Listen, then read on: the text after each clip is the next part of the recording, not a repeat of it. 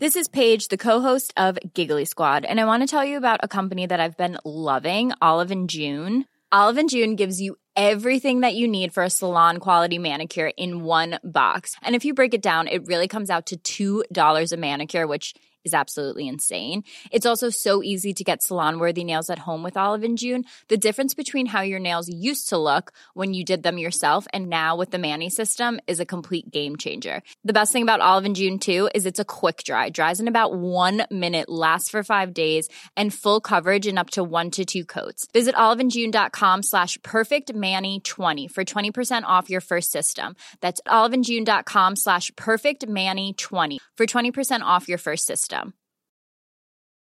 Quality sleep is essential. That's why the Sleep Number Smart Bed is designed for your ever evolving sleep needs. Need a bed that's firmer or softer on either side? Helps you sleep at a comfortable temperature? Sleep Number Smart Beds let you individualize your comfort so you sleep better together. JD Power ranks Sleep Number number 1 in customer satisfaction with mattresses purchased in-store. And now save 40% on the Sleep Number limited edition Smart Bed for a limited time. For JD Power 2023 award information, visit jdpower.com/awards. Only at Sleep Number stores or sleepnumber.com. When you're ready to pop the question, the last thing you want to do is second guess the ring.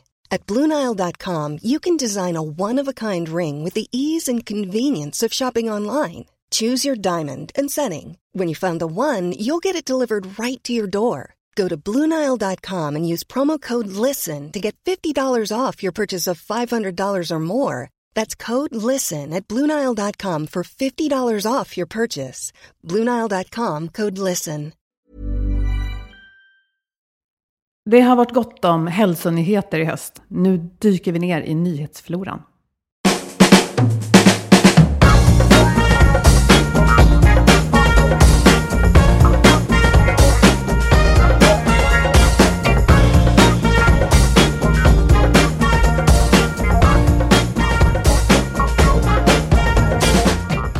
Här är Health for Wealth, en podd om hälsa på jobbet. Vi är Ann-Sofie Forsmark, hälsomanagementkonsult och Boel Stier, copywriter och kommunikationskonsult.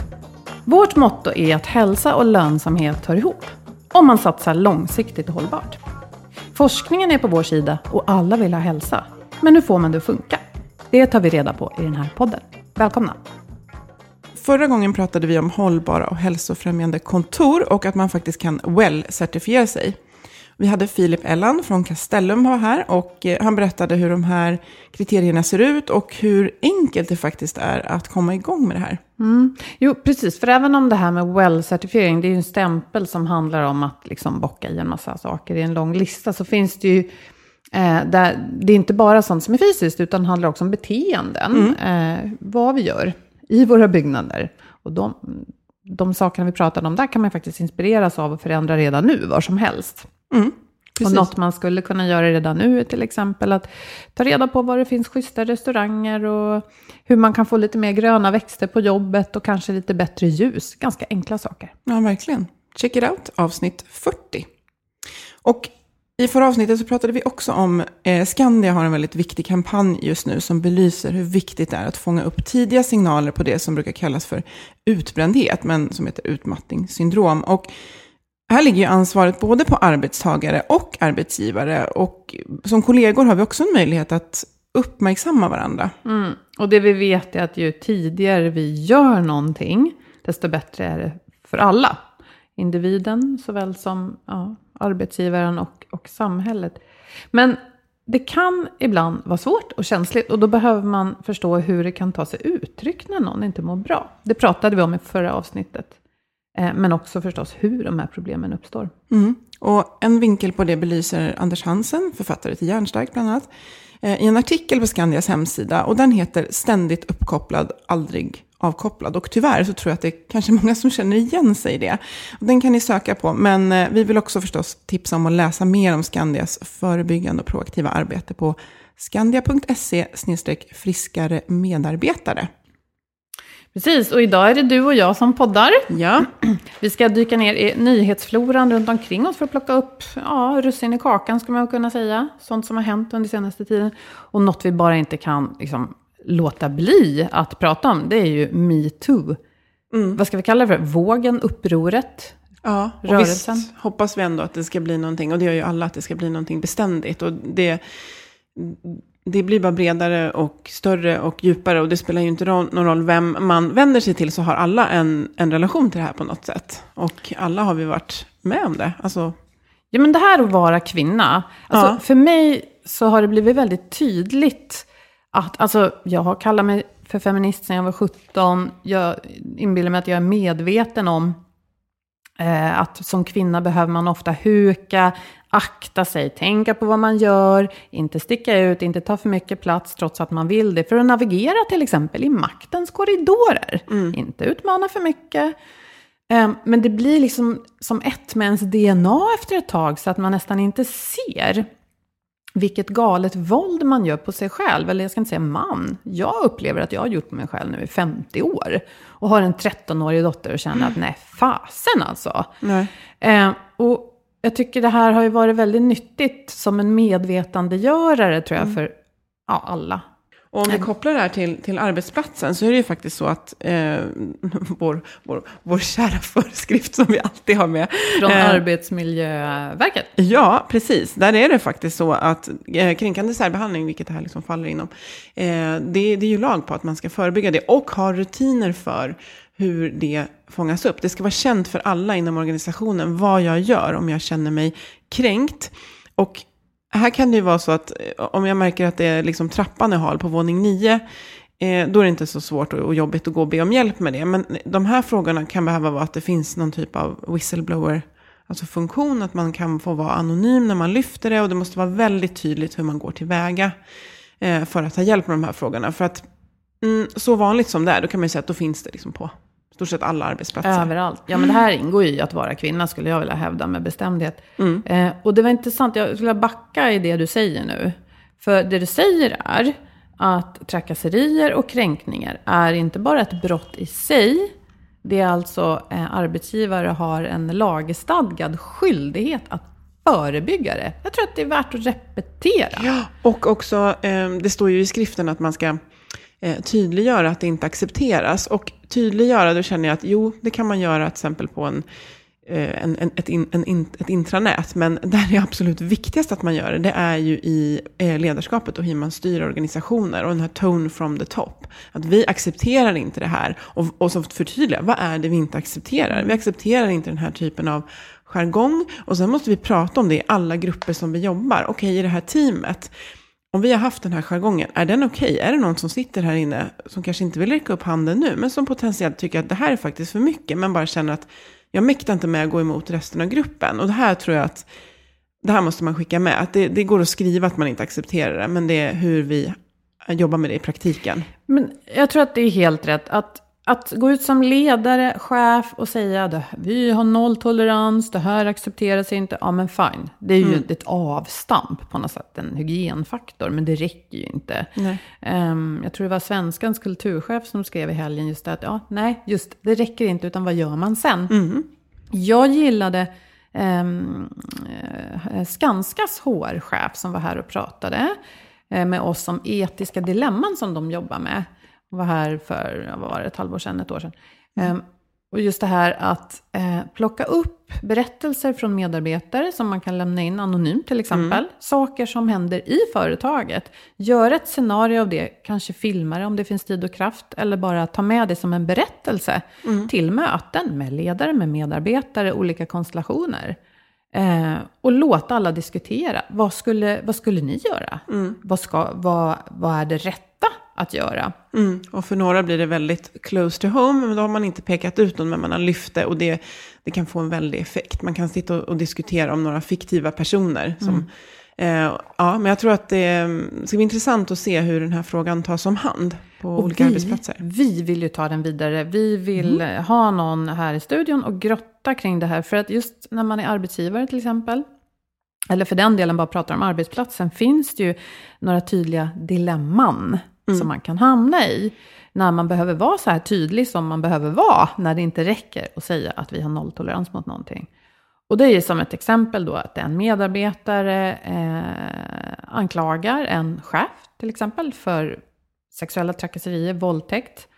Ehm, det här blir ett rättsfall. Mm. Och rättsfall tar tid. Och medan rättsmaskineriet mal, som det ju ska göra, det ska få ta tid, eh, då är båda kvar. Och den här kvinnan då, som det vanligtvis är, som eh, säger sig ha blivit överfallen och våldtagen, behöver fortsätta jobba med den här chefen. Mm. Och då tänker jag så här, så kan det ju inte få vara. Men å andra sidan, som en representant för en stor vårdorganisation eh, uttalade sig nyligen, ja, vi kan ju inte döma någon innan, eh, innan rättvisan Nej. har gjort sitt jobb, så att därför flyttar vi inte på någon i det här fallet. Men Mm.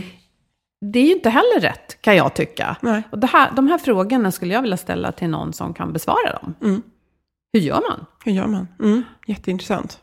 Vi skickar med det om någon har tankar, förslag. Ja. Mm. Och just nu så väntar vi ju egentligen på nästa hashtag, för det här spelas ju in under den här tidiga vintern, när Mm. bransch efter bransch släpper nya hashtags. Med vilken rätt från eh, juristbranschen till exempel. Tekniskt fel. Mm. Eh, senast igår när vi spelar in. Mm. Ja, stort det här. Ja, stort och viktigt. Vi ska gå till något annat som också är stort och det är ju Nobelpriset. Ja. Ja. Och i år var det ytterligare en eh, beteendeekonom som fick Nobelpriset, Richard Taylor tror jag man uttalar hans namn. Ja. Och när jag säger ytterligare så tänker jag då på att Daniel Kahneman fick Nobelpriset, han är också beteendeekonom, ekonom, om det var 08 tror jag. Och det här är ju superintressant och kopplar supermycket till det vi pratar om, hur man organiserar en arbetsplats, leder eh, och samarbetar. Mm. Och vad är det här med nudging då? Kan inte du berätta lite? Ja, men det är ju eh, knuffande politik. Alltså att man försöker uppmuntra eh, en, en beteendeförflyttning genom, eh, det är inte piska utan man gör det enkelt. Och det finns flera exempel. En, eh, det finns en podd som heter Freakonomics som jag brukar lyssna på. De har faktiskt väldigt intressant avsnitt om det här, men där det också kan gå fel.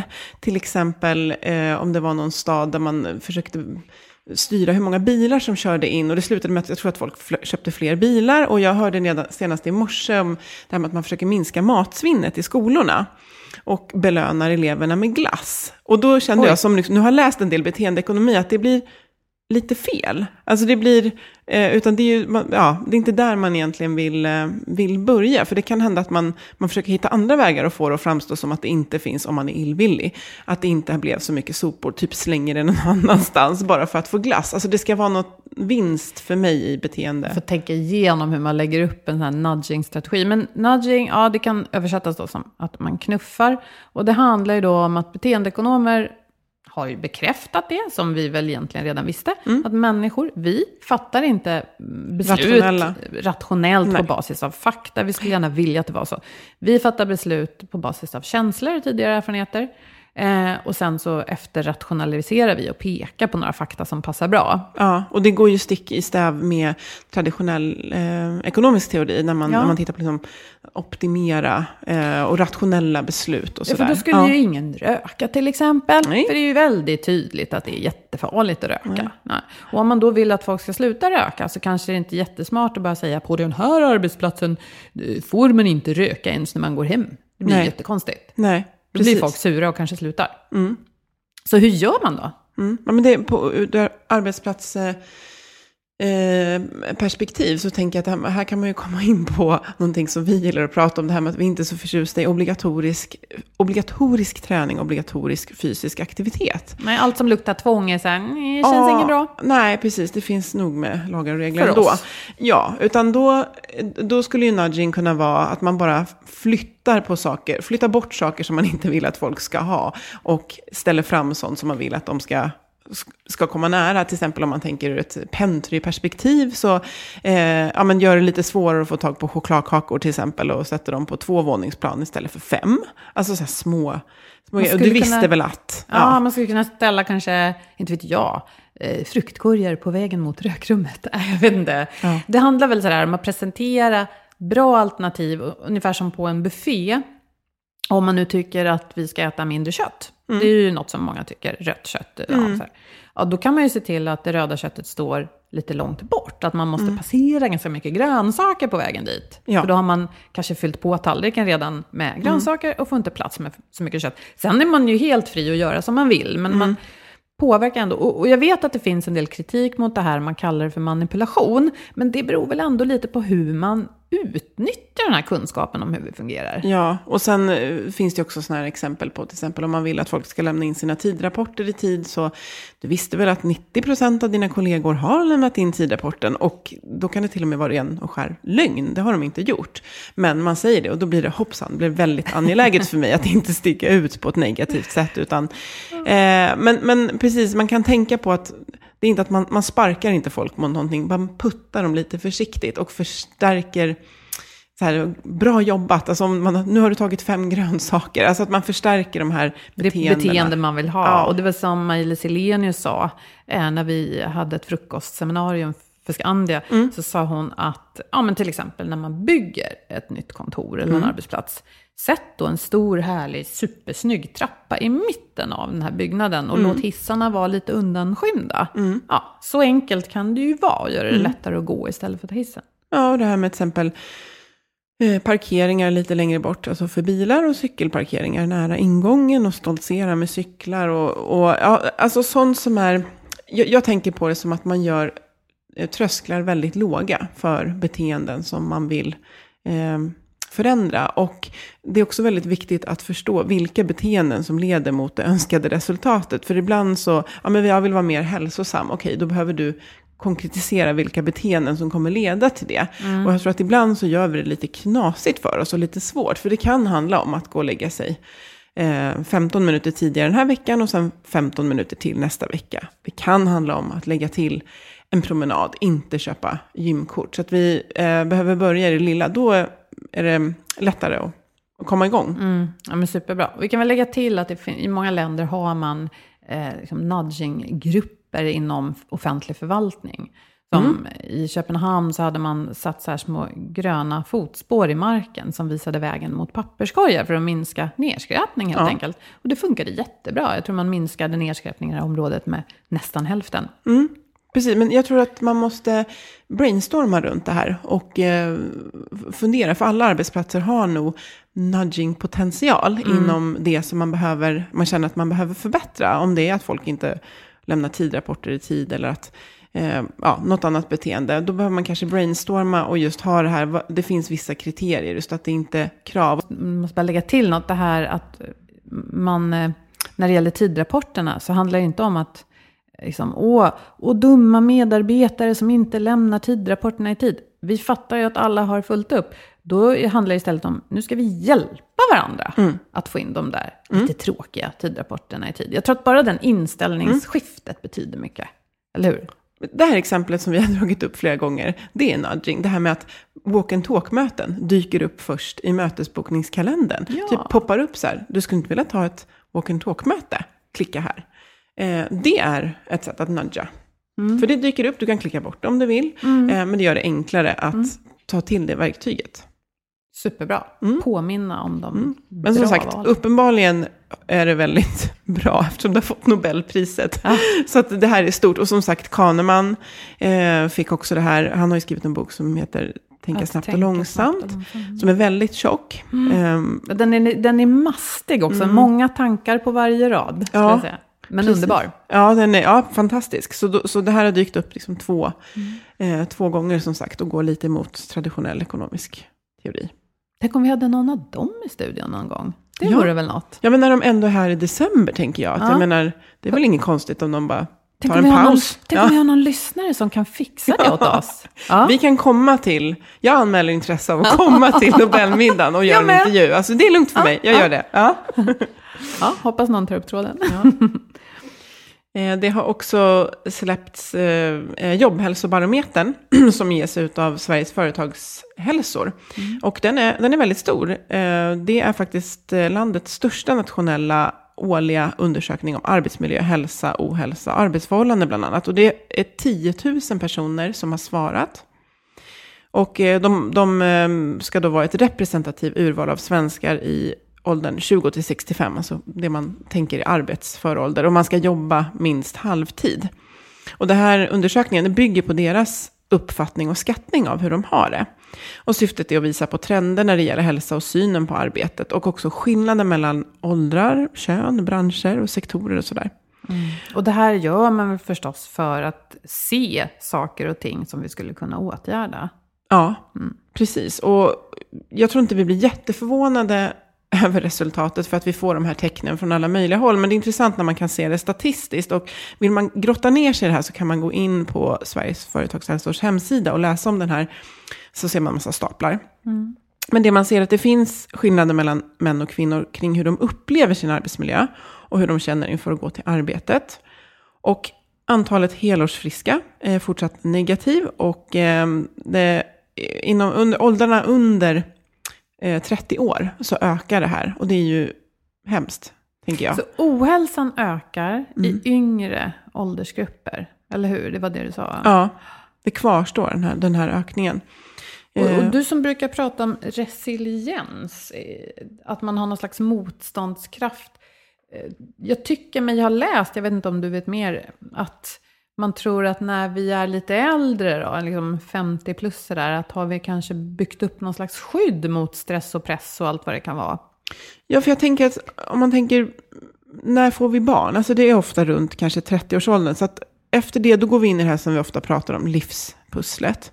Eh, och sen så tänker jag att eh, nu är jag 38 och jag känner att det är mycket lättare för mig att inte stressa upp mig över saker som jag nog hade stressat upp mig över när jag var mellan 20 och 30. Det var svårare att parera krav då.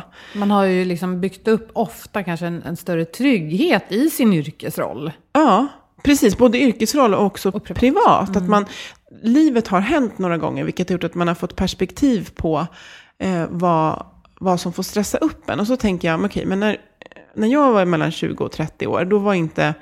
Alltså det fanns internet, jag är inte så gammal. Men eh, jag hade inte en smartphone som matade mig med krav. Vi hade inte Instagram, jag hade inte liksom, Facebook på samma sätt. Så att nu, eh, och det här pratar vi om och det känns ibland som vi nästan abdikerat. Att vi utsätts för så mycket krav hela tiden från alla möjliga håll. Och, eh, influenser. Och, och vi som är äldre kan inte riktigt hjälpa de unga med den här utmaningen, för den är lika ny för oss.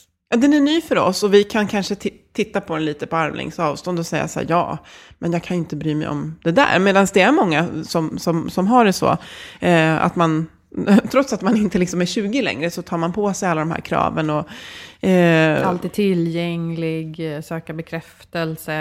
Ja, Man alltså- är inte liksom bättre än sitt senaste inlägg i något sociala medier. Alltså lite sådär. Ja, men lite som vår förra gäst pratade om, att, att eh, det sociala har blivit gränslöst. Alltså att vi umgås i det här fysiska rummet, men sen har jag också en, en, en typ i dialog på gång med massa människor som kanske följer mig på Instagram, medan jag ska vara här med dig, och sen är dessutom mitt jobb helt gränslöst och tar aldrig slut. Och det här behöver vi skapa resiliens för att klara av. Och vi behöver rusta unga med förståelse för vad resiliens är. Och eh, det såg jag också på nyheten om det var igår eller förrgår, om, om elever som får lära sig eh, andningsövningar därför att de inte sover bra och ligger och stressar över skolan och, och, och andra saker. Och det här, är, det här är ett jätteproblem, man blir ledsen i hjärtat när man hör det. Så att vi behöver eh, jobba mer med det här, både på jobbet, men vi behöver rusta unga också. Så att jag tycker att de här siffrorna i jobbhälsobarometern, de, de visar ju på det. Ehm, men det är också så att ja, ett resultat av undersökningen det är just att dubbelt så många kvinnor i åldersgruppen upp till 30 upplever psykiskt obehag av att gå till jobbet än kvinnor som är 55 till 65. Så det bekräftar lite det här du sa. Men också att kvinnor har det sämre än män. Ja. Jag vill tillbaka lite till metoo, även om det här inte nödvändigtvis och alltid handlar om sexuella trakasserier. Men det handlar om att vara kvinna. Ja, och det handlar om hur kvinnor har det på jobbet. För när man har tittat på om en man och en kvinna utsätts för liksom liknande press på jobbet så reagerar man ganska likadant i den situationen. Sen är det det här med, man pratar om att kvinnor kommer hem från jobbet så, så fortsätter det vara stressigt hemma. Och det är också helt åt fanders. Eh, men, men det är inte så att vi liksom hanterar direkt stress eh, olika. Nej, för man kan alltså inte ursäkta det här med att säga oj, oj, kvinnor är lite skörare. ja, precis. Så det Nej. blir nog så här. Nej. Och jag menar, några saker vi vet, det är att det är fler kvinnor som jobbar inom offentlig sektor. Mm. Där har man väldigt stora arbetsgrupper, alltså fler medarbetare på en chef. Det har Anders Jorén från Nyckeltalsinstitutet suttit här och sagt att det är som att be Mm. om hög sjukfrånvaro. Om man har fler än 30 medarbetare på Mm. en chef så ser det ofta ut i offentlig sektor. Där är ju liksom en nyckel till det här säkert. Ja. Och för att i det här, de här som inte mår bra, så ser man också några faktorer på arbetsplatsen. För nu säger vi det här är inte bra, okej vad ska man göra? Ja, det mm. finns områden att fokusera på. Och att de upplever ofta mobbning och trakasserier i större grad. Och upplever inte balans mellan privat och arbetsliv. Och eh, fysisk smärta orsakad av arbetet, det, det kan ju vara någonting väldigt konkret också som har hänt. Men, men eh, det kan ju också vara att man faktiskt har ont i rygg och nacke av, av stress. Mm. Och har problem att sova. Och jag skulle säga att man skulle säkert kunna lyfta en individ där allt det här hänger ihop. Alltså det är eh, mobbning och trakasserier och har inte balans och har ont och svårt att sova. Alltså allt det här finns i en person. Och det här mm. blir ju en arbetsmiljöfråga där vi som arbetsgivare och medarbetare ska dela ansvaret för att få ordning på det tillsammans. Och tänk då att man har en lön som inte riktigt räcker till. Man kanske är ensamstående förälder. Alltså, mm. Det är svårt ja. att säga att man ska byta arbetsplats då. Ja, eller att mm. man ska eh, liksom använda en mindfulness-app. Ja, det är nej. inte där problemet nej, ligger. Verkligen inte. Och ja. eh, man såg också att det var inte någon skillnad på om man var chef eller medarbetare. Utan eh, det hade ingenting med positionen att göra. Det är lika många som med och utan chefsansvar som anger att de eh, mår dåligt. Och det är intressant, för när vi pratar om det här att fler än 30 medarbetare på en chef är som att be om hög sjukfrånvaro. Ja, men hur jobbigt är det inte för chefen? Alltså, man ska mm. inte tappa det perspektivet. Nej. Att se att man inte räcker till är ju mm. förstås oerhört pressande. Mm. mm. Ja, men så det, det, är tyvärr inte så förvånande siffror, men den här rapporten kan ju vara väldigt bra att använda sig av, till exempel om man vill ha stöd i att göra ett initiativ. Så här ser det faktiskt ut. Där finns det siffror, ja. Mm. Och vi har haft förut, eh, Sveriges företagshälsors vd Peter Munk här i mm. studion. Så vill du lyssna på vad han säger kan du gå bakåt i tiden i vår mm. backlist och hitta avsnittet med honom också. Ehm, till något helt annat. Mm. Jag var på internetdagarna igår en stor konferens om allt möjligt som händer och sker och kommer att hända inom det digitala. Mm. Eh, och där pratade, pratades det om en väldig massa kul, men jag vill plocka med mig ett tips, tror jag. Eh, det nämndes en app som jag tyckte var lite intressant. Den heter Shim, S-H-I-M. Det är en svensk app. Och vad jag kan se så är den kostnadsfri att ladda ner i alla fall. Jag vet inte om det dyker upp så här in-app purchases, att man blir ombedd att köpa saker senare, men jag tror inte det. Jag testade den alltså själv igår, så jag är precis i så början. Det här är tanken att det ska vara som en digital kompis. Vad betyder det då? Jo, den här appen ställer lite frågor då och då, liksom chattar med en. Det är som en chattbot. Mm. Eh, man blir tillfrågad om Um, ja, men lite så här, vad tycker du är viktigt i livet? Så får man kanske 10-15 alternativ och får pricka för några man tycker så här, mm, det här är viktigt för mig. Och i sådana här samtal så liksom eh, sållar appen fram just vad är viktigt för mig. Och sen så ställer den frågor om hur jag liksom har plats för det som är viktigt i livet. Och som jag förstår det då, påminner mig med liksom chattpåminnelser och, och meddelanden att mm, är det något du saknar? Är det till exempel så att, att det är någon vän som du inte har pratat med på länge som du skulle vilja höra av dig till? Ska du göra det kanske? Det är lite så här mm. nudging, men ja. också att den lär sig hur då jag fungerar. Okej. Okay. Ja, jag tyckte att det var mm. intressant, apropå det här att vi är så duktiga på att mäta det fysiskt påtagliga blodtryck och så vidare. Mm. Jag är inte säker på att jag gillar den här, men jag tycker att det var intressant. Jag började testa den och ja, och du kände till något liknande va? Ja, Remente, en app som jag har använt där man just kan eh, men där kan man lite mer sätta mål tror jag. Nu var det uppenbarligen länge sedan jag använde den då. Men, men, men man kan sätta mål och sen blir man också påmind. Och jag kan, eh, jag, jag kan reflektera själv över att jag ofta går igång på sådana här appar. Och, och, och, tar en stund och jag programmerar in grejer som den ska göra. Och sen så bara, när den liksom poppar upp, jag bara, men jag har inte, jag har inte tid med det där just nu. Men jag tänker här och säga att man, om, om du vet att du har matat in den med att den ska påminna dig om saker som är viktigt för dig, då kanske det är mindre irriterande när den påminner dig om så här, men du har faktiskt sagt att du ska mm. höra av dig till dina vänner eller vad det kan vara. Nej, men det skulle kunna funka. Jag ska betona också att den, eh, det, det, är bland annat psykologer och alltså folk som borde veta vad de gör som har varit med att ta fram den här. De har också samarbetat med Karolinska institutet lite grann och mm. gjort studier på den. Så att, ja, det finns visst förtroendekapital där tror jag. Ja, ja det eh. låter intressant. Ja. Så SHIM, S-H-I-M, och ja. sen Remente kan jag rekommendera som också känns Eh, den känns väldigt proffsig. Ja. För jag har ändå kikat runt på en del sådana här. Så att, ja, vem vet, jag kanske sätter igång den igen. Det kan vara något som man kan testa själv, apropå det här vi har nämnt andra appar som man nästan då måste införa i hela organisationen för att få någon effekt. Men det här kan man ju jobba med för egen del. Mm. Absolut. Mm. Du var ute och reste till Göteborg förra veckan. Ja, ja, det var jätteroligt. Jag var ju nere på Nordic Health Convention som en del av kvalitetsmässan. Och du vet så här, när man är lite disträ och så ser man någon man känner igen så tänker man att man känner dem. Så att jag var på väg fram till Elisabeth Svantesson, en av våra politiker i regeringen, och även Peter Eriksson från Miljöpartiet. Båda de tyckte jag att jag kände igen och hej, tänkte hälsa på. Hej, hej! Nej. De är nog eh, med om det. Ja, men det var wow, det fanns mycket att se där. Och jag var ju bara nere över dagen och var med på Nordic Health Convention då, som gick av stapeln först i maj i år och det här var en uppföljning med fyra seminarier. Och det här är mycket offentlig sektor och så, eller? Eller? Ja, i, kvalitetsmässan, ja. absolut. Eh, Nordic Health Convention känner lite mer blandat. Men det är fokus, om man säger det är fokus både på om man säger folkhälsa och organisation, mm. vilket var intressant. Så självklart så var det organisationsdelen som jag, eh, alltså jobb, ja, hälsa på arbetsplatsen då. Mm. Och eh, på, på förmiddagen så var det eh, på fokus på jämlik hälsa med bland annat Carolina Klüft. Och det missade jag på grund av att tåget var lite sent. Eh, men sen var det ett pass eh, som handlade om fysisk aktivitet bland barn och unga. Och det som etsar sig fast hos mig, kanske just att man har föräldrafiltret för öron och ögon. Det var Gisela Nyberg som är, finns på eh, Karolinska institutet och hon presenterade barn och ungas motionsvanor. Eller eh, faktiskt avsaknad av i många fall. Och eh, hur det ser ut med övervikt och fysisk aktivitet. Och jag blir så upprörd just för att den här socioekonomiska aspekten, vilka kommuner ser ut som där barnen mår, mår bäst och rör sig mest kontra vilka kommuner gör de inte det.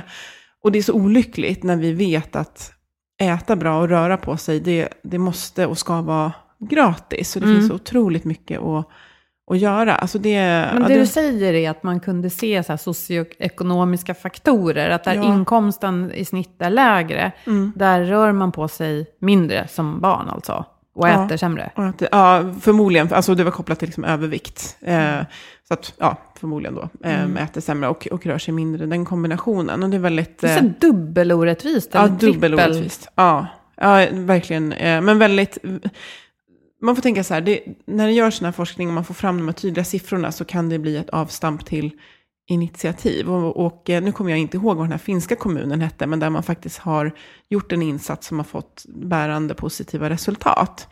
Eh, det, det, kan man också läsa mer om. om man, nu kommer jag, Jocki någonting, slutar kommunen på. alltså den, ja nu ja, vet den, jag precis ja, vad du menar. Kommunen, nej, men det, där det faktiskt har eh, har skett alltså, avsevärda eh, förbättringar inom om hälsa Du får nästan återkomma aktivitet. till det någon gång, för jag tänker att här kan vi ju koppla tillbaka till det här med nudging.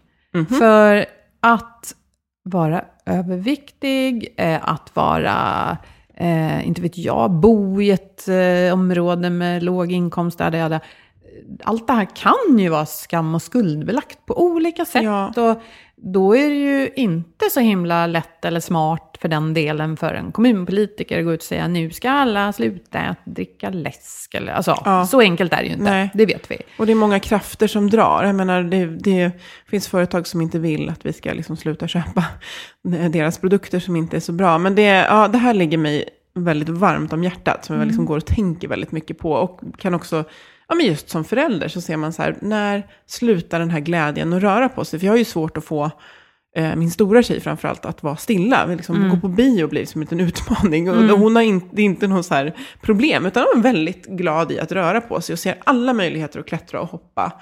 Eh, och det man såg också i Giselas presentation var just hur det här sjunker ju äldre vi blir. Och hon, hennes liksom, graf slutade vid gymnasiet. Och man kan ju bara tänka att de flesta jobb man sen går in i är eh, ganska, alltså om vi jobbar med, på kontor, så är vi mm. ganska stilla. Så det blir mm. inte bättre. Och det är så knasigt det här, jag menar vi pratar ibland om det här att ja, men vi lär barnen att sitta still vid middagsbordet, man ska sitta still i bänkarna i skolan. Mm. Nu kanske inte det låter riktigt så gammaldags, men ändå så här, man vill ha arbetsro och då kan inte alla bara hoppa upp och ner för då stör man andra. Men det där handlar ju om samma så här, grundfel, systemfel som vi pratar om här ofta. Och det är ju hur vi inrättar vår arbetsvardag. Skolan är ju barnens arbetsvardag från mm. att de är 6-7. Och, och det här med bänk, stol, hmm, nej, det är något som inte riktigt funkar där. Men jag tror också att man har, jag uppfattar det i alla fall på min dotters skola, att man har fokus på det här. Och när jag liksom frågar henne hur hennes dag ser ut så verkar det som att de, de har koll på det här och de rör sig mycket. Men eh, uppenbarligen fortfarande liksom ett stort problem. Och just att om man, man är på skolan en viss tid och sen går man hem och man bara är stilla då. Så att vi som föräldrar har ju ett enormt ansvar också att visa hur vi Absolut. Eh, leda vägen i det här. Men eh, det var också prat om arbetsplatsen och på eftermiddagen så var det ett pass eh, där det faktiskt slutade med att jag var uppe på scenen en stund och gav mina tankar om hur man ska jobba hälsostrategiskt. Ja, jag fick två dagars notice, men som tur var skulle jag inte, jag skulle inte föreläsa, jag skulle bara ge lite tankar. Mm. Eh, och eh, det var en, eh, Ingebjörg Jonsdottir eh, som forskar på arbetsmiljö och finns på Göteborgs universitet. Hon gjorde ett jättebra anförande som var, alltså folk liksom både skrattade och drog efter andan sådär. Väldigt intressant om hur viktigt det är att jobba proaktivt med arbetsmiljö.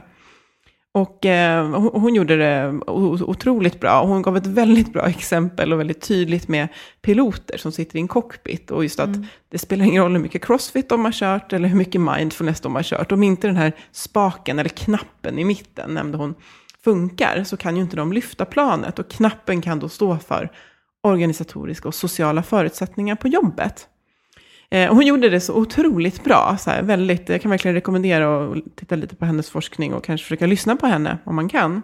Så pilot, eh, alltså de blev ju symboler för de som leder organisationen eller? Ja, de blev symboler för, för medarbetare, men att de får inte upp planet, om, även om de har kört mycket crossfit Nej, och mindfulness, om inte liksom systemet funkar och ja, allting annat. Man kan ja. inte bara be folk träna, utan man måste jobba med grundförutsättningarna för att man är på jobbet och varför man ska vara där. Ja, och det här går hand i hand med HiQ då, som var det företag som eh, jag var uppe med på scen, som också var med eh, i maj och uttalade sig om att de vill bli Göteborgs mest hälsosamma arbetsplats. Och jag fick ju direkt uh -oh. liksom span på dem och tänkte det här måste man ju följa upp.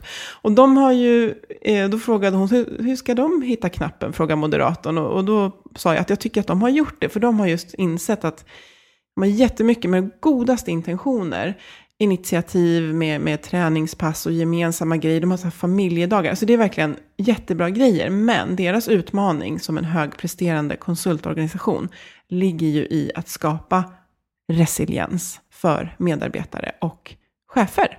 Att ha tid att göra arbetet bra och mäkta med det över tid. Och där är de nu. Och det är ju jättehäftigt. För den här resan gör många företag och organisationer. Att man, man börjar med aktiviteterna. Och sen mm. inser man att ja, de är bra. Men vi måste börja någon annanstans. Vi måste börja med ledarskapet och hur vi har det på jobbet och hur vi skapar förutsättningar för att eh, springa hållbart. det är ett lite större arbete än att säga, hörni, varje onsdag kommer någon hit och kör yoga eller löpning mm. på lunchen. Mm -hmm. Så det är väl där det tar emot också. Mm. Så då får vi fundera på hur man sänker trösklarna även där och får mm. det jobbet att inte bli så överväldigande så att man låter bli. Nej, och det det är ju det här jag jobbar med och försöker jobba med hela tiden. Och det, det, det, kan inte vara ett till stort projekt, utan det måste läggas som ett raster på verksamheten och där man är. Vad gör vi här? Och hur kan vi gå in och jobba med de här bitarna där vi redan har möten och möts och strukturer och sådär. Men det, och det mm. brukar ju du prata om också, vet jag, när du föreläser och utbildar att, och jobbar med företag, att eh, vad var jag skulle säga för klokt nu? Jo, nej, men att där se vad man har omkring sig. För ofta har man flera saker, bra saker på gång. Att kanske bara skruva dem lite extra. Mm. Att man inte behöver tänka att man ska stöpa om allt och lansera någon jätteomorganisation som bara ställer saker på huvudet.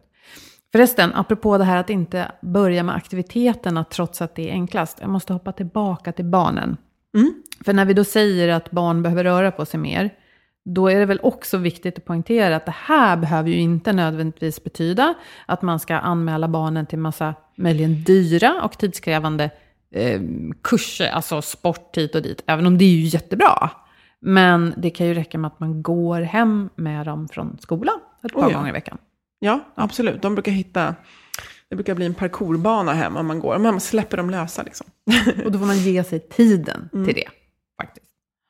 Ja, och sen så var det ju ett till eh, företag där och det var Bra Bil. Eh, som, som säger att man satsar väldigt mycket på hälsa. Igen, jag tror också med de godaste intentioner, men det var väldigt, väldigt, väldigt mycket prat om träning. Det var mycket träning, det var Göteborgsvarvet och det var träning. Och när man skulle komma igång så handlade det om träning. Och vdn var så här riktig hurtig som älskar att liksom ta hand om sig och träna mycket. Eh, men, och han var väldigt ärlig och, och visade verkligen på deras ganska höga eh, andelar av medarbetare som finns i riskgrupp. Och, och, det Och vad betyder klia. det när man säger att man finns i en riskgrupp? Ja, nu, så, nu såg inte nedbrutet vad det liksom berodde på, men då är det ju att någonting, alltså att konditionen kanske inte är tillräckligt bra, man kanske, eh, alltså det kan vara tobak, det kan vara kostvanor och sådär. Och då börjar det klia i mina fingrar, sådär, som den hälsostrateg jag är, att titta på, men hur jobbar man med det här strategiskt? Hur ser trösklarna ut att, att komma ur riskgrupp? Så. Eh, men... ehm, Det är lite nudging här igen alltså. Inte Ja. lika mycket träning på arbetstid, utan mer knuffa, förändra organisationen, fundera på hur man styr och leder. Ja, precis. Och, och här är det inte sagt att det är brister hos dem, utan snarare bara att man kanske har den här lampan på hälsa som man behöver vrida lite. Och så säger, vet ni vad, vi ser på hälsa så här. För att han pratade mycket om Världshälsoorganisationens definition på hälsa, som ju är en eh, utopisk bild av socialt och psy- psykiskt och fysiskt välmående. Och då, då är det ju två dimensioner där som inte har med den fysiska kroppen att göra och som det kanske finns utrymme att, att, att jobba mer med för att hjälpa människor ur, eh, ur, ur risk, riskgrupp. Och det är ju då det sociala, hur vi har det tillsammans, Mm. och det mentala, hur vi känner oss inombords, eller hur? Förutom det fysiska. Och just då kanske vinsten eh, kan ju kanske vara att, att säga så här, vet ni vad, för att komma upp i den här syreupptagningsförmågan som krävs för det här jobbet, så, så definierar man det, då krävs det inte, för jag kan garantera att det inte krävs att klara Göteborgsvarvet, utan det, det, det är någonting helt annat. Om man visar på det, så ser man så här, men gud, det där, ja men det där kan jag nog få till i min vardag, även om jag bara avskyr träning. Och det tycker jag är jätteviktigt att göra på alla arbetsplatser, att man säger, vad krävs här? För att alla är inte brandmän. Och eh, det krävs en viss syreupptagningsförmåga för att klara av ett åtta till ibland tio timmars jobb på kontor. Eh, men hur man får till det är betydligt lättare än, än vad man ofta tror, tror jag. Och då kan det räcka med att gå i de där trapporna och ha något promenadmöte någon gång ibland. Ja, och du behöver, du behöver få upp flåset ordentligt, liksom två, tre gånger i veckan. Men eh, du behöver inte springa Stockholm Marathon. Och även om jag inte, alltså så här då, bara för att dra ner ambitionen ännu mer. Att även om jag inte får upp flåset alls någon gång i veckan, så är det väl ändå bättre att ha ett promenadmöte och att gå i trapporna. Oh ja, Ja, än att Oh, inte ja. göra någonting alls. ja absolut. Ja. Ja, du, du, pratar, eller du ville prata om något som heter Potential Project. Vad är det för någonting? Ja, jag var på ett jätteintressant seminarium förra veckan eh, hos Potential Project. Och det var ett eh, seminarium om mindfulness kopplat till ledarskap och eh, var en eh, väldigt eh, karismatisk, måste jag kalla honom. Rasmus Hogard heter han. Och han, Va, förlåt, är han eh, chef på det här Potential Project? han är vill- med i Potential eh, Project. Och Så han, det är en organisation eller Ja, och han är författare också. Kommer ut med en ny bok ganska snart. Vi fick en av hans böcker som hette En minut före, tror jag. Det tyckte jag lätt. Jag vill vara en minut före. Helst fem. och han har tränat alltså, 50 000 chefer och, eh, i, i mindfulness. Men har landat i att så här, det, rubriken var lite så här, men att det räcker inte. Vad är nästa grej? Eh, och också den här funderingen på att eh, det läggs eh, 20 miljarder dollar på ledarskap. Jag undrar om det är i USA eller om det är hela världen. Och sen det här, den här siffran som jag, jag tror jag har hört den här, 20 gånger nu. Man bara, visste ni att bara 13 procent av alla medarbetare är engagerade i sitt arbete? Den här hör jag varenda gång. Man Undrar om det är en sån här eh, business. uppblåst eller påhittad siffra kanske? Nej men den, det är nog så. Eh, eh, men, den, men alla tar upp den bara, visste ni att det är bara 13 procent som är engagerade? Det är så bästa avstampet till vad man ens ska prata om. Så att, Då kom, vet nu vi inte vill riktigt ha hur man har säger jag. mätt engagemang och så vidare. och så vidare. Men ja, Ja, det är en Mm. rätt gedigen undersökning. Och den är, den är ju superrelevant. Vet vi Eh, var den kommer ifrån, den undersökningen? eh, jag tror att det heter State, oh gud, eh, State of the Workplace, någonting. Eh, vi kan leta upp det. Ja. Nu fastnade jag helt blankade Vi på... hittar den och lägger i inlägget. Ja, Men nästan alla som ska prata om motivation eller ledarskap eller hälsa eller vad det kan vara använder den här siffran. Mm. Eh, och det blir inte bättre år för år, tyvärr. Oj. Eh, Men det är, lite, ja, det är lite kul att man alltid tar med den. Och sen också det här att enligt honom då så chefer tycker att de gör bra ifrån sig. Men, men ehm, det var ju 35 procent av medarbetare, här måste vi också hitta den här källan, som hellre skulle skippa en löneförhöjning eh, om man fick byta ut sin chef. Oops. Ja, den är ju inte så rolig. Nej. Och jag funderar lite så här, vad, vad ligger det här i? Är det att vi har jättekonstiga förväntningar på vår chef? Eller är det så att 35% av cheferna är helt hopplösa? Eller är det så att de har inte de organisatoriska förutsättningarna för att vara bra chefer? Som vi pratade om, man kanske leder 40 pers.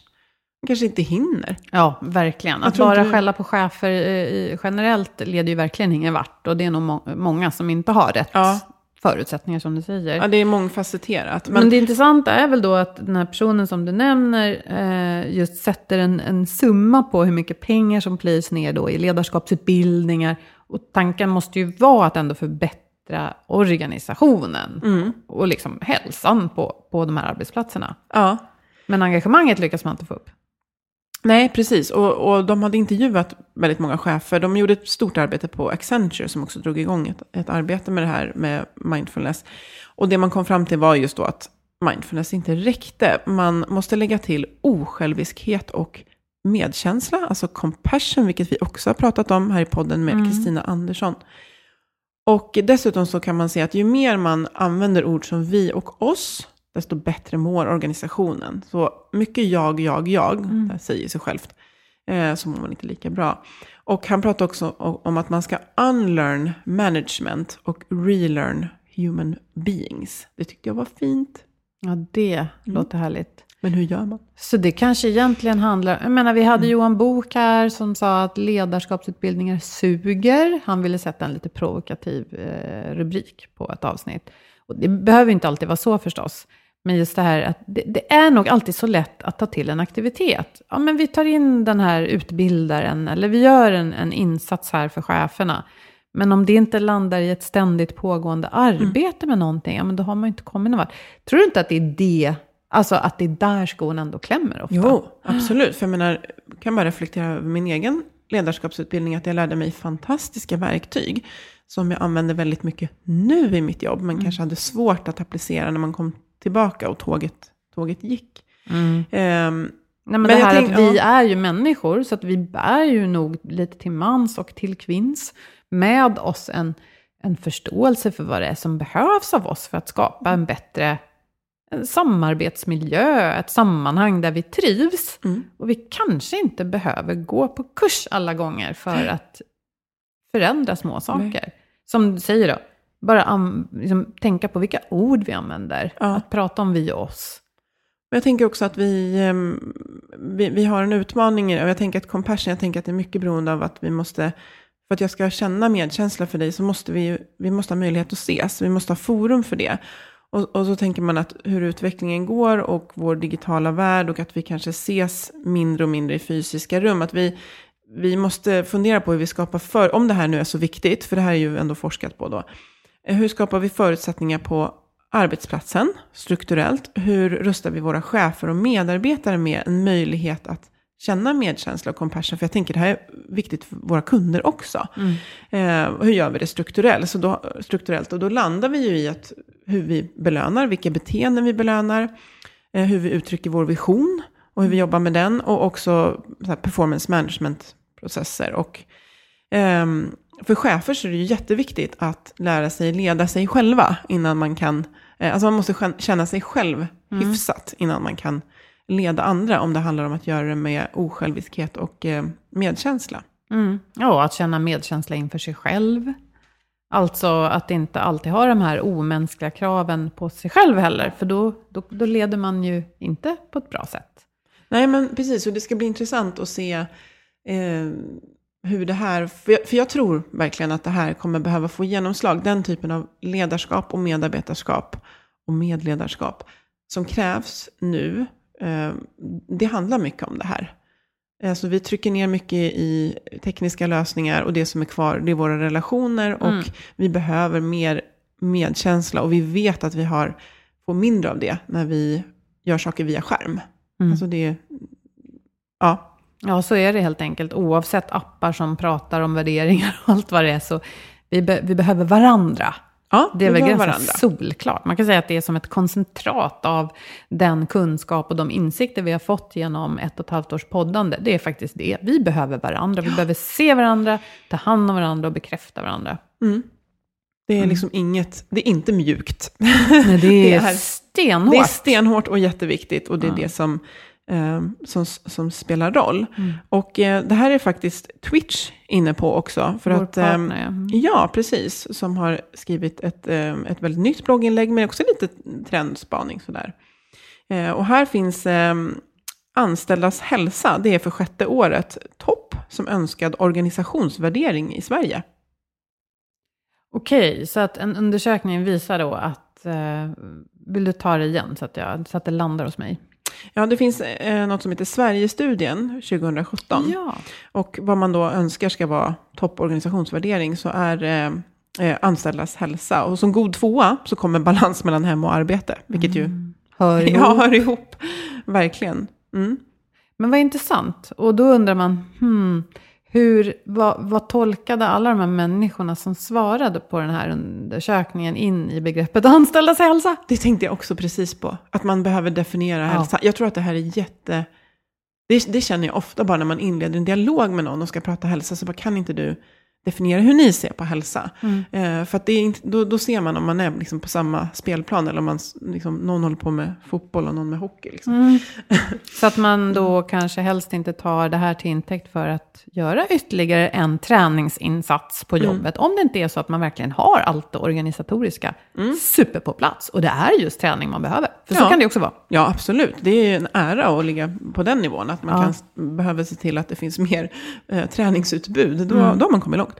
Och det här kan vi förstås läsa mer om. Mm, det, det står på, på eh, twitchhealth.se under bloggen. Och de lyfter också det här med att employee experience är ett buzzword. Och det finns ju alltså, roller nu där man är employee experience manager till exempel. Och anledningen att man lyfter upp en sån roll i organisationen är ju förstås att man behöver rekrytera och ofta har svårt med det. Ja, Så. Ja, Men det är ju bra att passa på då att få människor att må bättre i högkonjunktur. ja. Och eh, Deloitte har gjort en undersökning på det här och de rankar employee experience som en kraftig trend med exempel på data eh, från en rapport som de har gett. Där man säger att 80% av executives då ratear employee experience som väldigt, väldigt viktigt. Mm. Så ja, en hel del. En överlevnadsfaktor för många företag. Och sen så lyfter de också någonting som jag tycker är väldigt eh, viktigt, om, om en kidnappad hjärna, vad det handlar om. Det här att ja, det pingar till i din telefon och så ser du att jag har taggat dig i ett inlägg till exempel. Och eh, även om du bestämmer dig för att så här, nej men jag kollar inte på det där nu, så din, du är ju kidnappad. Alltså din attention är ju, din uppmärksamhet är redan vriden till det här inlägget, oavsett om du går in och tittar på vad det är jag har gjort eller ej. Mitt fokus är Ja, ditt kidnappat. fokus. Mm. Ja, och sen så ska du då tillbaka till det du gör. Och ehm, här påstår man ju då att eh, det, tar, det kan ta 25 minuter att komma tillbaka till det man gör. Jag vill bestrida det här. För att jag kan bli distraherad, men jag vill nog påstå att om jag själv håller på med någonting väldigt intressant så tycker jag att det är ganska lätt att gå tillbaka till det. Men jag tror ändå att det här är, det här är en utmaning och det här är också någonting som jag, kan inte, jag skulle inte vilja sätta en regel för dig att när vi jobbar ihop så får inte du ha några notifikationer på din telefon. Men jag skulle vilja inom gruppen jag jobbar med prata om att, hörni, ni vet hur hjärnan funkar. Eh, kan vi komma överens om ett sätt där vi liksom försöker minska att det stör, vi stänger ner mejlen och att vi, vi skapar förutsättningar för att vara i fokus och komma i flow. Och det tror jag att man kan göra på både organisatorisk grupp och eh, individnivå. Att vi alla har ett ansvar. Och, och, för det här är nog en av våra största utmaningar, att få saker gjort. Mm, liksom här verkligen. 70 flikar.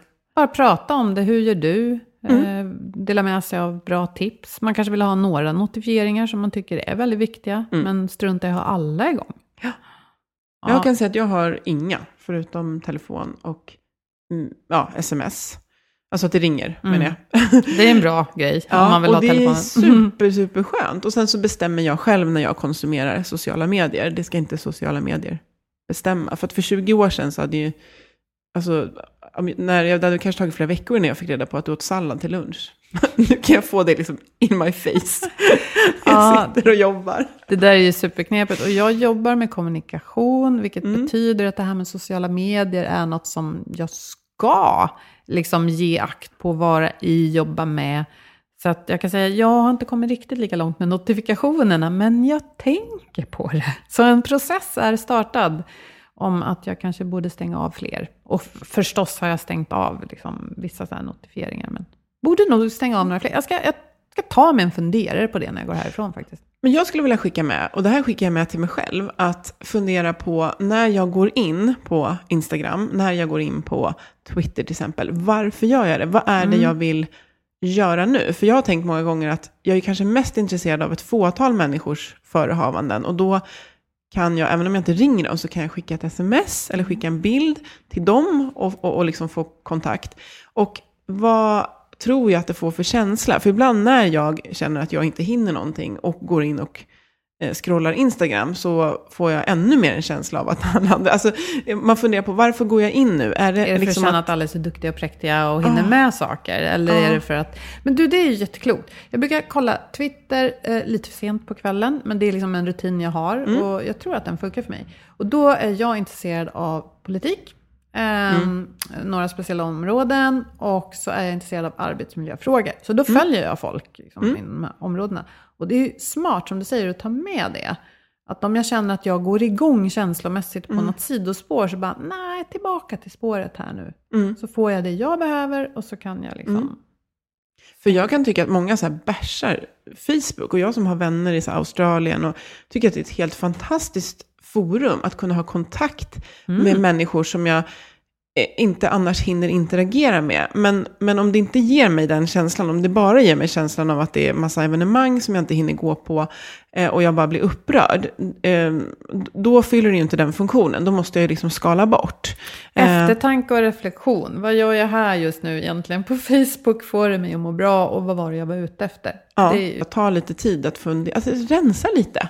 Så här, i, i, rensa vilka man följer och kanske lägga till några. För jag älskar så naturbilder och, och sånt där. Och det får mig att må bra och längta till naturen när jag går in på Instagram. Men, men jag har också sållat bort mycket som jag bara blir arg på. Och inte konstruktivt arg så att jag gör någonting vettigt, utan bara irriterad. frustration. Ja.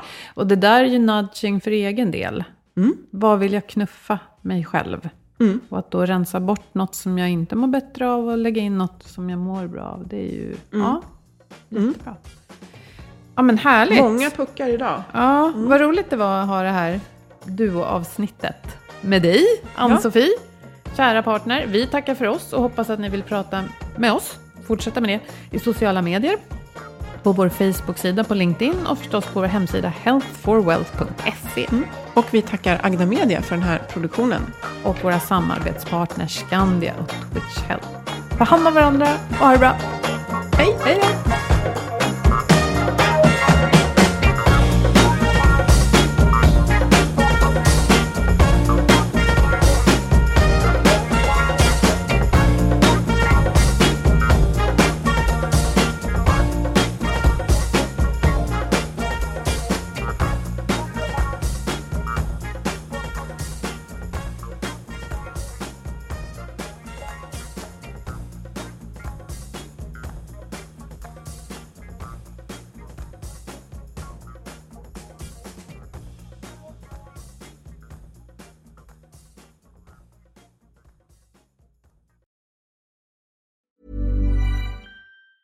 Hi, I'm Daniel, founder of Pretty Litter. Did you know cats tend to hide symptoms of sickness and pain? I learned this the hard way after losing my cat, Gingy. So I created Pretty Litter, a health monitoring litter that helps detect early signs of illness by changing colors, saving you money and potentially your cat's life. Pretty Litter is veterinarian developed, and it's the easiest way to keep tabs on your fur baby's health right at home. Go to prettylitter.com and use code ACAST for 20% off your first order and a free cat toy. Terms and conditions apply. See site for details. Normally, being a little extra can be a bit much, but when it comes to healthcare, it pays to be extra.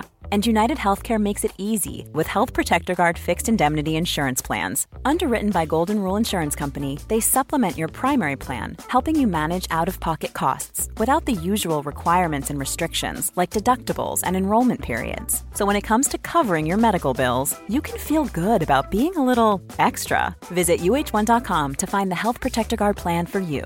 Imagine the softest sheets you've ever felt. Now imagine them getting even softer over time. That's what you'll feel with Bowl and Branch's organic cotton sheets. In a recent customer survey, 96% replied that Bowl and Branch sheets get softer with every wash. Start getting your best night's sleep in these sheets that get softer and softer for years to come. Try their sheets with a 30-night guarantee. Plus, get 15% off your first order at bowlandbranch.com. Code BUTTERY. Exclusions apply. See site for details.